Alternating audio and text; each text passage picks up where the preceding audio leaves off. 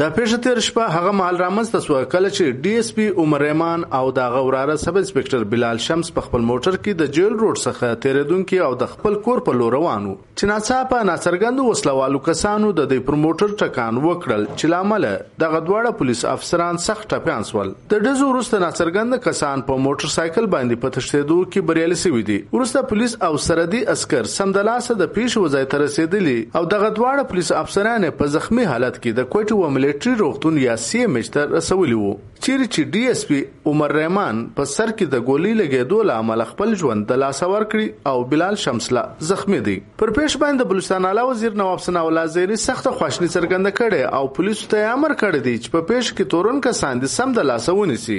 اعلی وزیر دا پیش ترګرین غړلې او د پیش په اړه ریپورت هم طلب کړی دی. او خبرداري ور کړی دی چې حکومت به وایي چاته په صوبه کې د امنیت دورانولو اجازه ورنکړي.